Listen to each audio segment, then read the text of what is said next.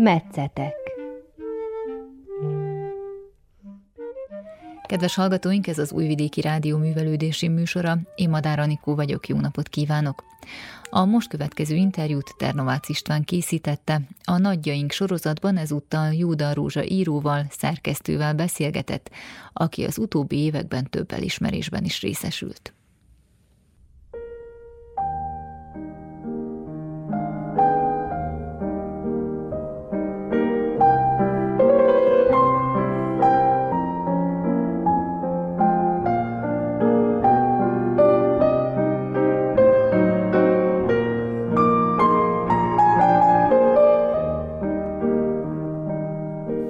Nagyjaink, az Újvidéki Rádió műsora a vajdasági magyar díjazottakról.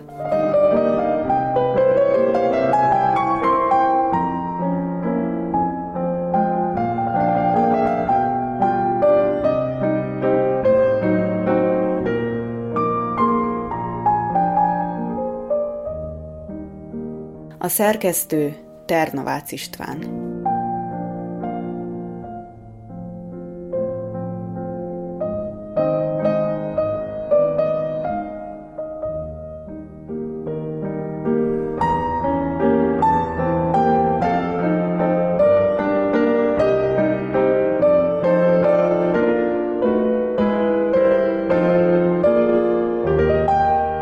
Kell ahhoz, hogy valaki közíróként túl a 80-on is úgy lehessen jelen a köztudatban, hogy környezete azt mondhassa róla, képes kitapintani a társadalom pulzusát, és a mindannyiunkat foglalkoztató gondolatokat eredeti módon úgy tudja a közönség elé tárni, hogy azzal mindig képes újat mondani. Köszöntöm Önöket, Ternovác István vagyok. Vendégem Jódar Rózsa író, szerkesztő, irodalom és színi kritikus, akit életművéért 2019-ben Herceg János irodalmi díjjal, 2020-ban Szirmai Károly Irodalmi Díjjal, 2022-ben pedig Magyar Életfa díjjal tüntettek ki.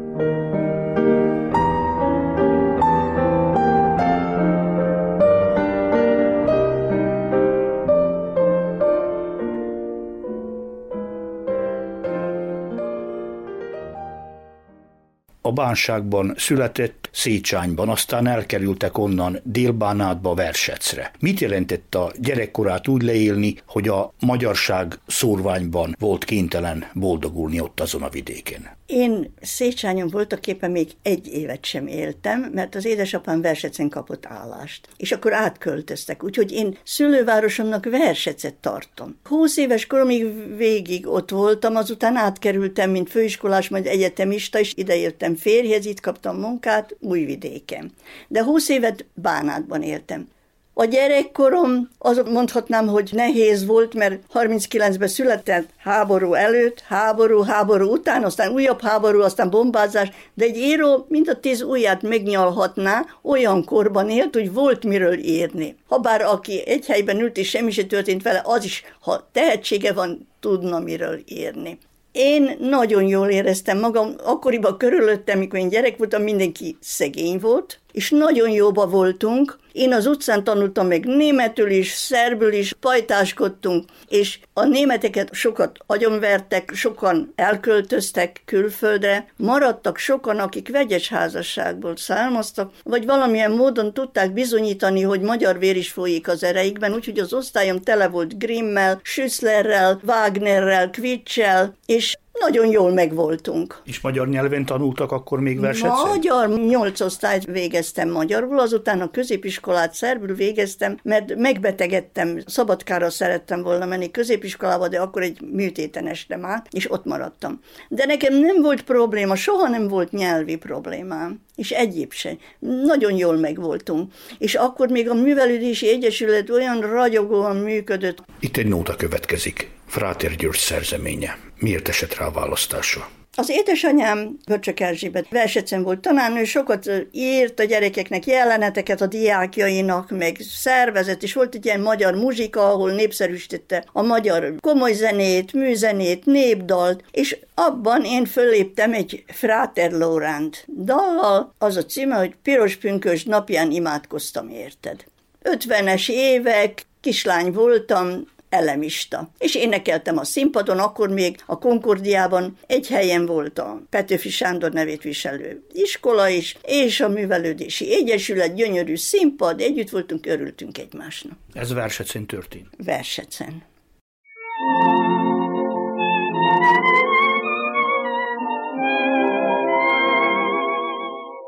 Piros pünkös napján imádkoztam érte.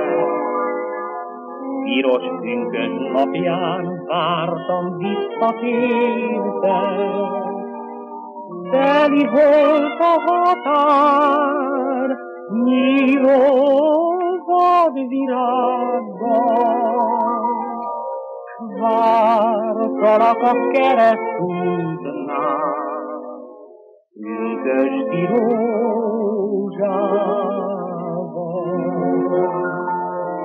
Teli volt a határ, nyíló vadvirággal. Vártalak a keresztútnál, Üdösti rózsával. Mint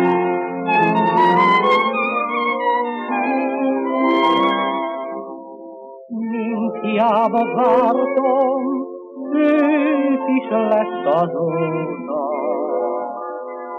Elhervadt már régen a pünkösdi rózsa.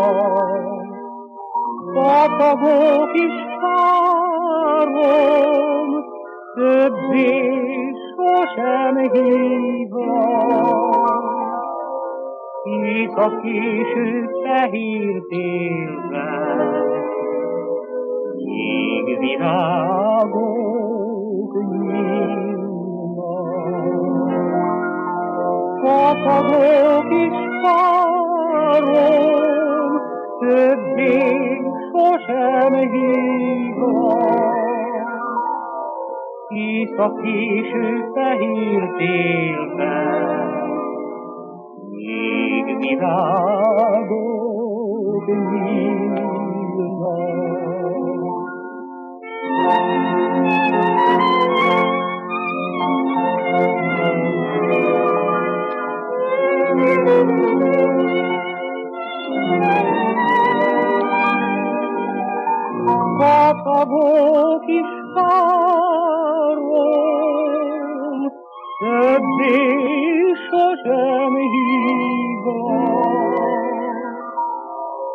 Hisz a késő fehér télben,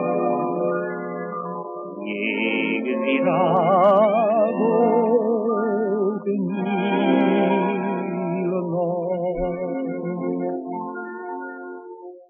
Fekete Pál énekelt.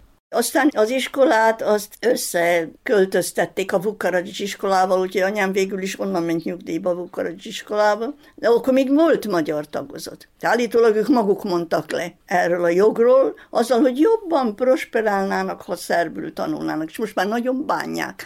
Úgyhogy most a legelején kezdik, van egy csoportjuk, anyanyelv oktatással kezdik, de valahol el kell kezdeni, mert bánják már, hogy épp az anyanyelvükben lettek megkárosítva önhibájukból. És most 80 évre rá magának van még kapcsolata azzal a világgal, a verseciekkel és a környékbeliekkel? Rokonom már nincs, de jóba vagyok azokkal a Petőfi Művelődési Egyesület, ők kultúregyesületnek nevezik magukat, most megint bent vannak a város központjában. Az idén ők szervezték meg a Délbánáti Művelődési Egyesületek találkozóját, tehát fölfejlődőben vannak. És ők kétszer is rendeztek az édesanyám egy-egy évfordulója kapcsán nagy bölcsök Erzsébet estet, és nekem is kétszer könyvbemutatót a Herceg Ferenc napok keretében azt az egész délelőtöt nekünk adták. Kétszer Börcsök Erzsébet nap volt délelőtt a Városházán, ahol még ott van a magyar címer, meg gyönyörű freskó, és nagyon szép terem. Kétszer meg az én könyvemnek, egyszer a Kosavának, egyszer meg ennek a legutóbbi kötetnek. Mit jelentett Versecen abban a városban élni, ahol Herceg Ferenc hosszú időn át alkotott? És mit jelentett annak a Börcsök Erzsébet írónőnek a lányaként nevelkedni, akiről később a délbánáti magyarság érdekeit szolgáló alapítványt nevezték el. Édesanyjáról tudni kell azt is, hogy első írásai Benedekelek lapjába jelentek meg. A novelláira Szenteleki Kornél figyelt fel, és közölte azokat a múlt század 30-as éveinek az elején. Igen, hát édesanyámnak egy verse jelent meg a Benedekelek lapjába. Ő nem volt versíró. Néhány versit szavalják, máig is nagyon szépen szavalják versecen. Csak elmenni ne kellene soha, még van néhány ilyen kultikus verse, de ő prózaíró volt, novellista és regényíró.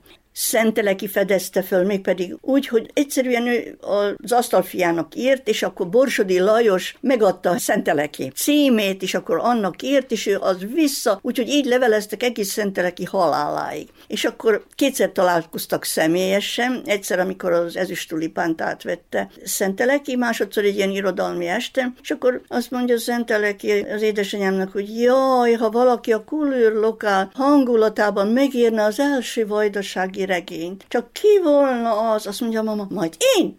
És megírta olyan gyorsan, és meg se várta, hogy az elkészüljön, hanem ahogy egy rész meg volt, már küldte vissza a magyarázat, hogy így vagy, vagy ezt hagyjak inkább, ezt domborítsa ki. Oda-vissza, oda-vissza, az olyan gyorsan meglett. Egy pillanat, elhozom a könyvet a jugoszláviai magyar könyvtár sorozatban jelent meg, harmadik kötetként, de ez volt az első vajdasági magyar regény, úgy tartják számon. Ez 33-ban jelent meg. A Végtelen fa a, a Végtelen fa. 36-ban megjelent a Vándor a Nisavánál, ez is egy emblematikus novella, a címadó novella. Menni vagy maradni, ez a probléma akkor, már akkor. Már akkor, már nem akkor, csak most. Igen, és hogy szerb fiú és magyar lány, és hogy érdemes-e vegyes házasságot kötni, úgyhogy ez egy nagy port fölvert novella volt. És 39-ben megírta az Esztert, ami nem kimondottan önéletrajzi regény, de önéletrajzi elemekre épült regény. Úgyhogy ez volt az ő aranykora a 30-as évek. Akkor jött egy űr, nem találta fel magát, megszűntek azok a folyóiratok, ahova ő írt, elvetette a kapcsolatot, kapott egy idegösszegomlást is, és sokára talált magára, ugye közben férhez ment, tanár lett versetszen, nagyon szeretett tanítani, és őt is nagyon szerették,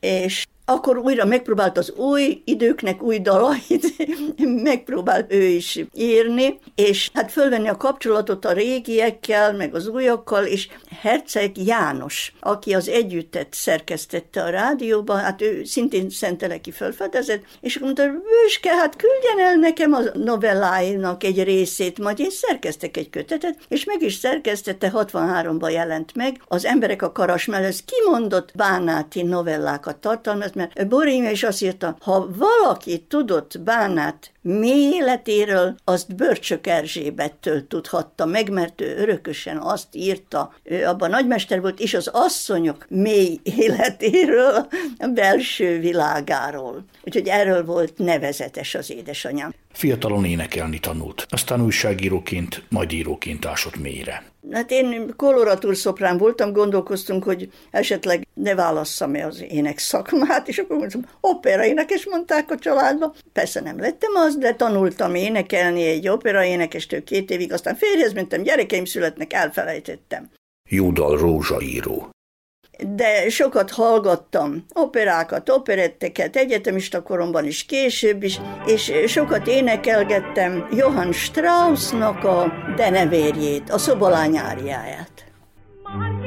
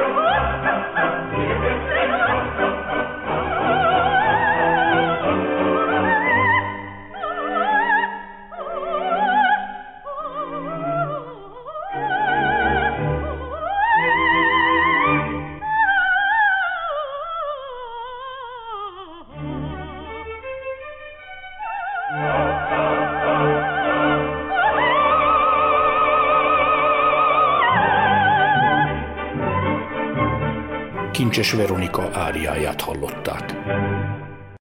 Ebből, amit elmondott, egyértelműen következik az, hogy magának már gyerekkorában megpecsételődött a sorsa. Arra gondolok, hogy az írói pályán előbb-utóbb el fog indulni. Annak ellenére, hogy elkerült Újvidékre, német nyelvszakos tanár lett, tanárként, ha jól tudom, soha nem dolgozott, so. és aztán megtalálta helyét egy gyermeklapnál, a világ egyetlen magyar nyelvű gyermek heti lapjánál, a Jópajtásnál. Igen. Hát én édesanyámnak a legjobb barátnője volt. Nekem három nagyon jó barátnőm volt, az egyik meghalt, viszont anyám az több volt, mint barátnő. Az egy olyan lelkitárs volt, egyek voltunk. Ő elmondott mindent magáról, azt is, amit kudarc volt, hogy én tanuljak a kudarc élményeiből. Én láttam az ő életét, hogy alakul, és mindenben szerettem volna utánozni, imádtam. Ő volt az én példaképem. Úgyhogy ő tanár akart lenni, hát én is meg is szereztem a diplomát, csak sose tanítottam, mert ösztöndíjasa voltam a fórum tanáromnak, és akkor automatikusan ott kaptam állást. De már kisgyerek koromban megtanultam az ő Royal Bar Lock írógépén írni, és akkor ő diktált nekem, meg másoltam az írásait, ugye ez mechanikus írógép volt. Ha valamit belejavított, azt újra kellett írni. Úgyhogy együtt dolgoztunk, és akkor én is író akartam. Hogy a mamam abba találja örömét, ő boldogtalan, de ha örömet akar, akkor ír, meg hát a diákjait nagyon szerette. Akkor én is író akartam lenni, és fölkerültem Újvidékre, és főiskolás lettem. És elvégeztem az első osztályt, magyar-német szakos, és Bányai, aki 39-es volt János,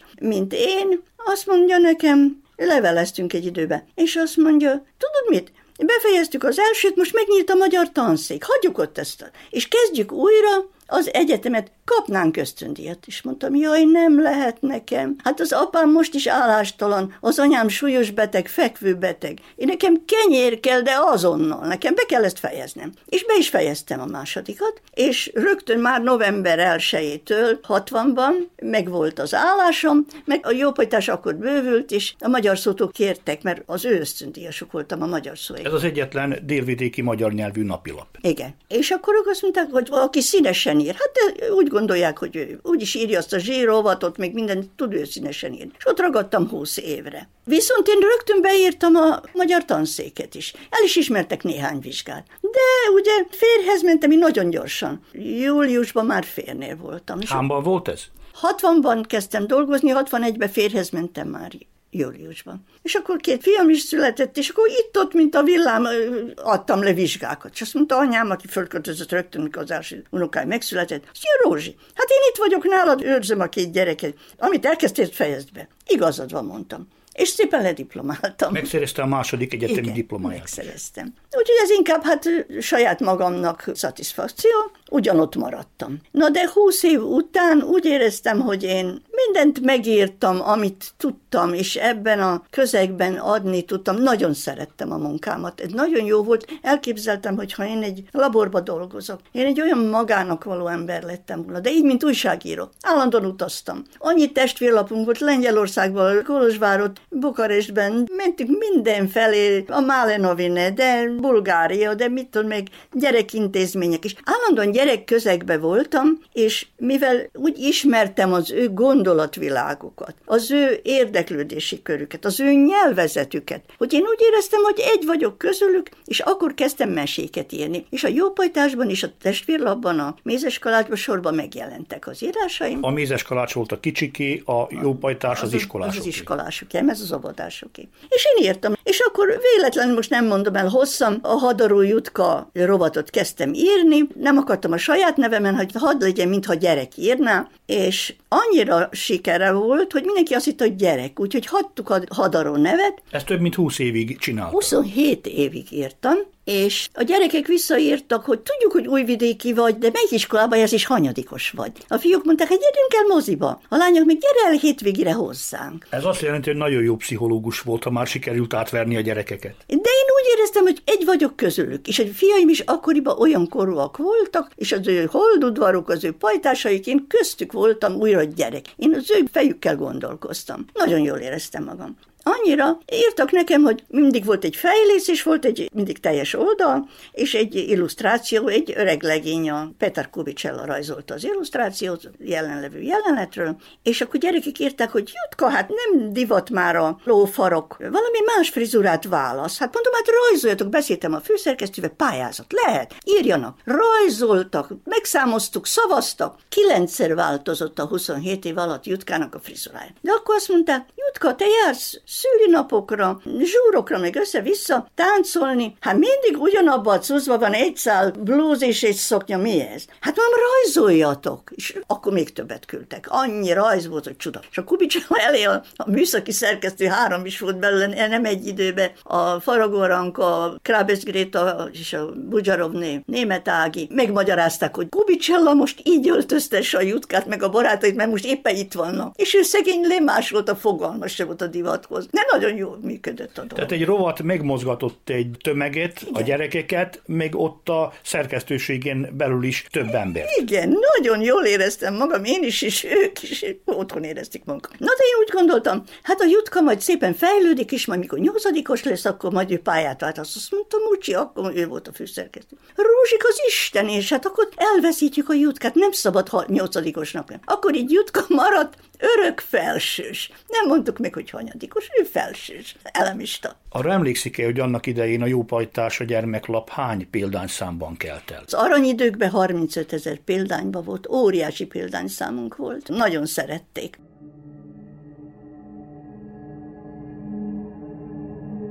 Nagyon szeretem Vásári Andrének a hangját, a világon állítólag három férfi szoprán létezik, akiket foglalkoztatnak, mint énekeseket. Vannak még, akik ilyen hanganyaggal rendelkeznek, de azok nincsenek angazsálva. És ezek így születnek, ő elmagyarázta, egyszer hallgattam, ugye, ahogy magyarázta, hogy rövidebb a gégéjük, rövidebbek a hangszálaik. Tehát a kontratenor nem énekelheti, akármilyen magasan énekel, olyan magasan, mint ő, azokat a legmagasabb hangokat nem tudja kiénekelni. És szeretném Vásári André hangján hallani esetleg Puccini-nak a Mio Babino Caro, mert egy nagyon szép hang, egy éteri hang.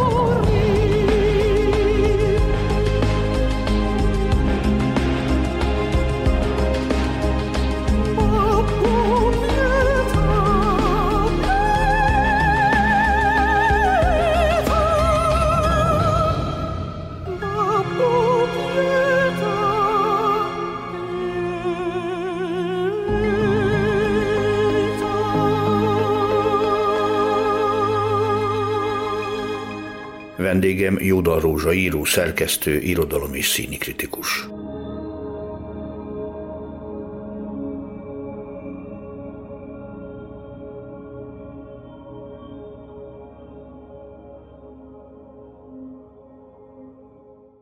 Kritikus. Húsz év után hát én úgy éreztem, hogy most már mindent megírtam, most már én, mint író is, mint ember is szeretnék új közeget, új műfajt, új szerkesztőséget, és elmentem a rádióba. Deák Feri volt akkor az Újvidéki Rádióban a főszerkesztője, akkor még két nyelvű volt, szerb, magyar, később öt nyelvű lett. Gyere át, az egyik munkatársunk elment nyugdíjba, itt is gyerekrovatot vezeti, ott leszel a gyerek hangjáték szerkesztője. Kevesebbet fogsz keresni, mondta, de több időt lesz írni. Mondtam, jó át is mentem, és akkor ott még kidolgoztam, hát adoleszcentesek is vannak, ugyanabban a műsoridőben, de az ő számukra is írjanak. Hát írtak is. Úgyhogy ott is nagyon jól ér, és akkor én is hangjátékokat kezdtem írni, és dramatizálni, és fordítani hangjátékokat. Ezeket a hangjátékokat még ma is sugározza az Újvidéki Rádió, Gondolom, sőt a Skópiai, az Észak-Macedóniai Rádió is és sugározza. akkor átvettük egymás darabjait, igen. Öt nyelvűek lettünk később, ruszin, szlovák, rumán is. Nagyon jobban voltunk egyszer közt, és aztán leépítették őket, most már szegény Lakner Edith egymaga csinálja, és egyre kevesebb pénzt kap. Úgyhogy később, mivel a színi együttes is megszüntették, akkor kénytelen volt volt sokszor monodrámákat játszani. Az én monodrámaimat is játszották, mert nem tudták a színészeket fizetni. Meg sokszor a diák színjátszók alakítottak, mert semmiért vagy minimális pénzekért hajlandók voltak játszani. Pénz problémák voltak. Mondjuk el azt is, hogy első regénye a Gömblakók 1980-ban jelent meg, eddigi utolsó válogatott novellás kötete a Szirmai Károly díjas, az éjszaka megérintése pedig 2020-ban hagyta el a nyomdát. Legalább nyolc könyve jelent meg eddig, amely amennyit én összeszámoltam. Kik motiválták az írásra, kik voltak írói példaképei? Ó, hát én egyet nem mondhatok, rengeteg. Szerettem nem csak a nőírókat, de Virginia Woolf, Marguerite Duras, és nagyon szeretem a drámaírókat, Dürematot, Csehovot, Beckettet, sokat. És a Magyarország Eszterházi, Nádas, és a mostani Grecsó, meg sokakat. Úgyhogy mindig mások, újak, én állandóan olvasok. Olyan típus vagyok, én nem tudok úgy úgy elaludni, hogy ne. No, de nem csak olvas, hanem alkot ír Igen. is, hiszen minden második héten Újvidéken a Szempont. Rádió Szempont című műsorának, amely egy irodalmi művészeti magazin műsor, ebben felolvas egy jegyzetét, egy írását. Igen, azelőtt hat évig írtam színi kritikákat, de most már nem tudnám, fel kellene tartani a kapcsolatot az összes vajdasági színházzal, meg a szerbiai, meg az anyaországival, ehhez már öreg vagyok. Azelőtt is írtam, de most kimondottan könyvkritikákat kritikákat írok. Én kértem, hogy két hetente, mert az egész háztartást is vezetem. Úgyhogy két hetente a szempontból 2015 óta minden második héten, és az az ambícióm, hogy elsősorban vajdasági magyar írókat népszerűsítsek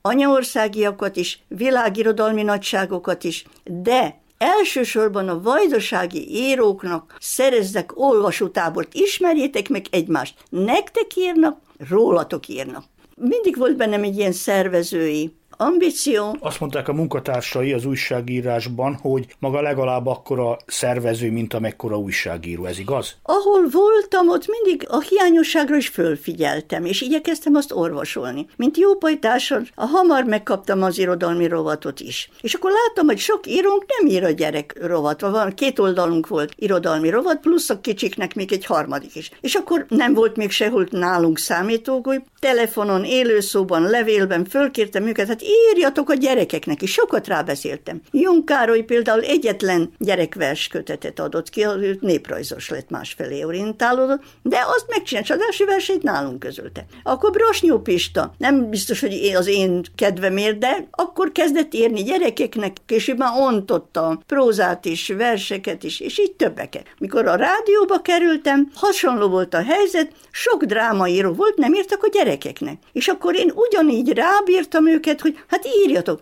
Olyanok írtak, akik soha gyerekeknek. A Kontraferi, Böndörpál, Tolnai Otto, Dudás Károly az egyetlen gyerek hát nekünk írt, abból aztán regény lett később, ugyanabból a témából, de nekünk írta meg először hangjáték formában a gyalogtörököt. Úgyhogy én erre büszke vagyok.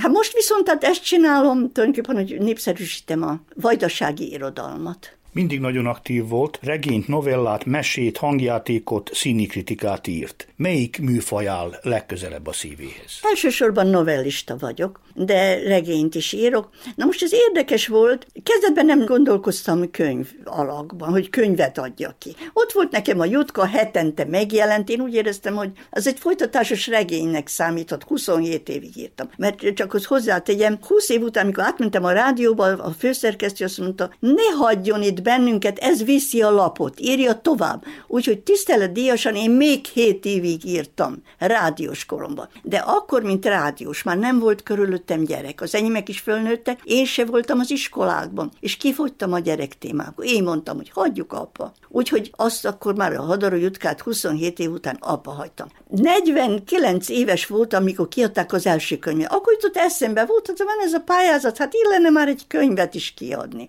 És akkor folyamatosan utána, de már akkor olyan sok összejött, több összeállításom volt, és leadtam a kiadónak gyerekkönyvet is, felnőtt novellás kötetet is. És azt mondták, hát egyszerre kettőt nem fognak úgyse, sok a pályázó. Válasz melyiket? Hát mondom, melyik megy inkább el? A gyerekkönyvet arra ráharapnak, az a kaposabb. Hát akkor azt. Egymás után négy gyerekkönyvet kiadták. Jégvirágerdőben, a Csokinyuszi három kívánsága. Na azért külön kaptam ösztöndíjat, éppen bennedek elek ösztöndíjat. A Figyellek világ és az alcíme volt Hadarojutka. Abban felhasználtam egy-két Hadarojutka folytatást, de voltak éppen az egy új regény. Az ifjúsági regény. Azután pedig, hát a 90-es évek olyan nagyon hatottak rám, hogy akkor rengeteg ilyen háborús novellám született. Akkor tört ki, és tíz éven át tombolt a délszláv térségben a háború, melynek körülbelül 130 ezer áldozata volt. Így van. Rengeteg novell, és azok meg is jelentek folyóiratokban és lapokban. Állandóan meg is jelentek, és akkor később összegyűjtöttem őket, de valahogy, mivel mindig a gyerekkönyveket tették elő, ezek félre csúsztak. Úgyhogy jó, későn jelentek, meg később a Kosava című novellás kötetem egy részüket, de csak egy részüket. Ez a Kosava, ez a legerősebb vajdasági szél. Igen, a versecen nagyon fúj, mindig levitte a sapkámat. És akkor kérdezték, hogy miért írja ötször, hogy Kossava? Hát azért, mert nagyon fúj, és én később is a hanghatásokat bevittem az írásomba. Képi hatásokat is, a hanghatásokat sokat szerettem kísérletezni. Na, különben a stigma az viszont a szerelmes novelláimat, a női mér lélektant ábrázoltam velük. De sokat kísérleteztem, és például az egyik kritikusom azt mondja, hát hallod, neked minden novellád más, hát mi ez? Feketei József pedig a legutóbbi könyve utószavába írta, hogy az ekfrázist használja, tehát festői remek műveket élőszóba próbál visszaadni. És tényleg az egyik akkori novellám az új szimpóziumban jelent meg, de abban a kötetben is megjelent a interior fehér, de szocialista pincsivel. És egy festőt fölkér egy uborkavára fölmászott új politikus, hogy az ő egész életét és mindazt, amit elért és fölmutatott, azt egy festménybe mutassa föl, rögzítse. Na és tulajdonképpen ennek a festmények a megszületésé. Ez a novella. De máshol is nagyon sokat képileg próbálom, például a tárgyak, növények, emberek, Borimre nagyon szerette, úgyhogy rögtön közölte a hídba. Sehol ember, csak a végén jelennek meg. Egy lepusztult kert, egy tönkrement udvar, a galaj, minden befutott, golyónyomok az üres házban, és az olvasónak kell rájönni, hogy mit történhetett itt, mert csak a helyrajzzal mutatom, tehát képileg. De a hanggal is annyira hatott rám az a néhány év, amit a rádióban töltöttem, hogy a hanggal, hanghatásokkal nagyon sokat manipuláltam. Például az üveg csak üvegből voltak, az is a 90-es években egy kirabolt, tönkretett nagyáruház, és oda bemegy egy forgatócsoport, persze ez képzeletbeli, ugye? Forgatócsoport, hogy megörökítse ezt a helyzetet. És hogyan visszhangzik a hang, hogyan beszélnek egy ilyen légüres térben, minden csupa üveg, és minden üres. És ezt hanggal próbálom elérni, és végül aztán valaki követi őket, nem akarja, hogy nyoma maradjon, és föl is robbantja önmagával együtt az egész társaságot. Ez az üvegből voltak. De máshol is nagyon sok kísérleti hangjáték játékom van. Például Kurosavát imitálva egy krimim, egy kis novella, de egy kis krimiszerű. Nagyon sokan, azok is, akik részt vettek egy autólopásban, azok is, akik csak nézők voltak, másként próbálják elmesélni. Végül az autós rész benne is nekihajt egy fának, úgyhogy a tolvajok elpusztulnak. De próbálok újdonságot vinni, például nagyon sokat kísérletezek. Júdal rózsaíró. Például a csippel hogy valakibe bekerül egy csíp, hogy most már nem csak állatokban, emberekbe is, és hogyan tudnak akkor manipulálni azzal, akibe bekerül egy ilyen csíp, hogy tulajdonképpen a rabszolgájuk lesz. Hát ez egy ilyen elképzelt, ugye? Úgyhogy a legtöbb novellám úgy épül föl, hogy a reáliákból indul, és aztán az irreálisba tűnik át. És különböző fázisokon megy át, végül egy áttűnés, egy, egy képzeletbeli. Nem véletlenül mondják magára kritikusai, hogy írásai egyrészt realisztikusak, másrészt misztikusak. Igen, reáliákból indul, és fokozatosan ilyen álomvilágba tűnnek át, és expressionista, impressionista, mindenféle izmusok, és amilyen hangulat, a hangulat visz. Csorba Béla író a maga novelláiról írt kritikájában úgy fogalmaz, hogy sorsa csak annak van, aki vállalja a küzdelmet annak érdekében, hogy önálló szubjektivitása legyen. A kérdés már most csupán az, hogy az egyes embernek van-e eszköze szembeszállni az arc és cél nélküli sodródással, amit a világ, a társadalom, a történelem kényszerít rá. Jódal Rózsa a legjobb novelláiban kimondatlanul is ezek a kérdések kérdései. Hősei erre keresik a választ, az üdvözítő eszközt, melynek segítségével vert helyzetükből talpra állhatnak. Ebben minden benne van, írja Csorba Béla. Hát igaza van, igazat adok neki. Hát megpróbálok, nem mindig van megoldás. Az olvasóra bízom, sokszor nyitott a vég. De azt ábrázolom, amit látok, amit érzek, és azután majd levonja az olvasó a következtetést. És hogy lehet egy asszony teles válszélességgel. Író alkotó, hogy rajta tartsa az ujját a társadalom a közösség púzusán, és hogy emellett még itthon a családnak is meg tudjon felelni, hiszen utalt már rá, itt a háztartás, itt a család. Hát, amit nem győzök, azt kihagyok. Van segítőm, itt az egyik fiam itt van, és van még egy fiam, nagyon szeretjük egymást. És mindig, ha megírok valamit, akkor kétfelé küldöm. Az egyik fiamnak is el a számítógépére, és a másiknak is, és véleményt mondanak vannak. És van, hogy korrigálnak, vagy szugesztiókat adnak, ötleteket, és van, amikor elfogadom, van, amikor nem. És ők is leküldik. A Kálmán leküldi a novelláit, hogy mit szólok hozzájuk. Ő rövid hangját. Ő is egy díjazott Kálmán író. Szabad, szabad foglalkozású író, Béló pedig újságírót főszerkesztő és vezető szerkesztő. Mikor melyik lapnál, hogy? Ő Budapesten él Budapesten, igen. Budán pontosabban. Az apjuk mindenáron szerette volna, hogy ő erdőmérnök volt, tudományos tanácsosságig vitt vitte, úgyhogy szerette volna a fia is követik. De mind a kettőt valahogy a betű babonázta meg. Erősebb volt az édesanyja hatása. Úgy látszik, pedig nem szándékos volt. Azt látták, hogy én ezt csinálom, és örömmel csinálom. Az apjuk hallgatagabb volt. 60 évet éltek együtt a közelmúltban. 60 ment el éves párja. házassági évfordulókat tartottuk tavaly július 16-án, és ő még megérte a november 14-et, akkor 91 éves volt. Még szépen megünnepeltük. És négy nap múlva kapott egy szélütést, és akkor egy hónap alatt meghalt.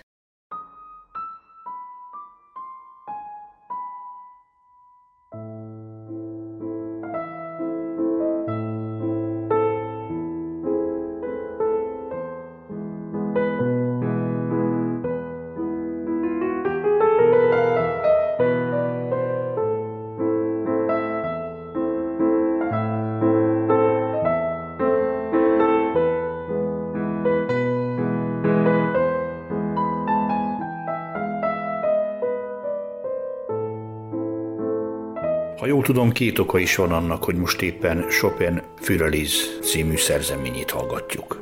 Chopin a férjem kedvenc zeneszerzője volt, de a Fürelize Poco a Poco Ritenuto című novellám első díjat nyert az Üzenet és a Hét Nap irodalmi pályázatán 70-ben, amelynek a zsűri elnöke Herceg János volt.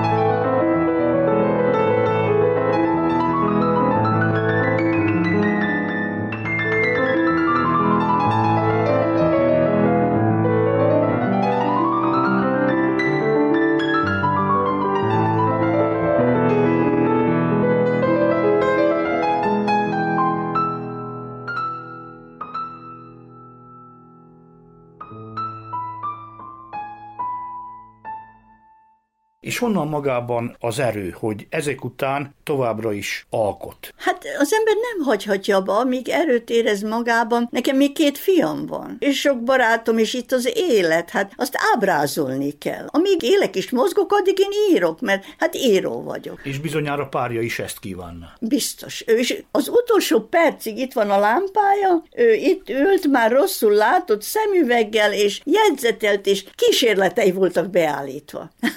nem hagyta abba. Ruzsi néni, hogy látja, mi a hosszú és termékeny élettitka?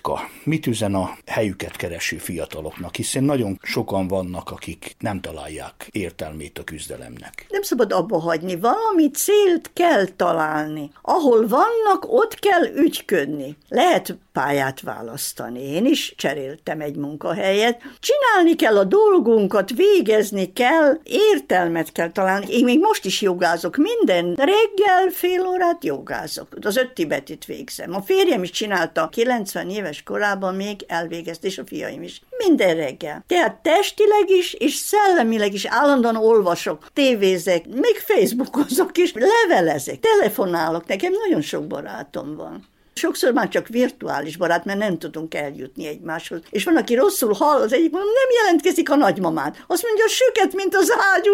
De azért maga mozog még, kimegy a piacra. Hogy ne? Hát én nekem évi buszjegyem van, bérletem, és váltott busszal megyek a macskáknak. 8 kiló vesét hoztam kiskocsival, most is váltott busszal. És elment Szabadkára, 100 kilométernyire innen volt egy író-olvasó találkozó. Igen, az édesanyámról meséltek, mert tavaly volt 50 éves évforduló, de hát ugye járvány volt, úgyhogy egy évet elhalasztották, nagyon hálás vagyok. Úgyhogy most ünnepeltük meg a halálának, mert 71-ben halt meg. Az 50. évfordulóját Lovas Ildikó szervezte, nagyon szépen sikerült, úgyhogy hálás vagyok érte. Nagyon büszke vagyok az édesanyámra. Ő tényleg Bánátot nagyon ismerte, és meg is örökítette. Mindazt, amit tudott Bánátról, megírta. Én azt kívánom magának, adjon a jóisten erőt, egészséget, hogy még sokáig alkothasson valamennyiünk örömére. És ezek az írások megjelenjenek írott formában, és ott legyen a hangja az újvidéki rádió műsoraiban. Köszönöm. Köszönöm a jó kívánságokat, majd amit a jó Isten ad.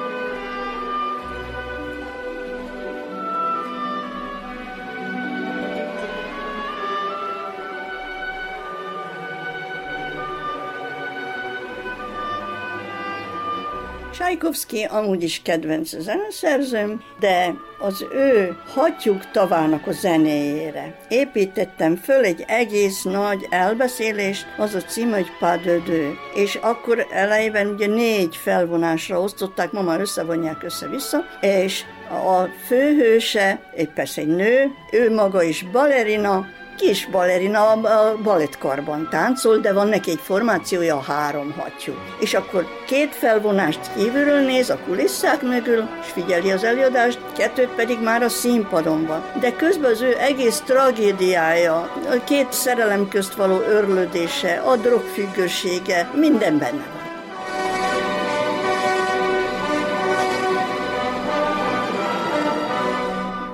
Az Újvidéki Rádió Nagyjaink című műsorát hallották. Vendégem volt Jódal Rózsa író, szerkesztő, irodalom és színi kritikus, akit életművéért 2019-ben Herceg János irodalmi díjjal, 2020-ban Szirmai Károly irodalmi díjjal, 2022-ben pedig Magyar Életvadíjjal tüntettek ki. Megköszöni figyelmüket a szerkesztő riporter Ternovács István.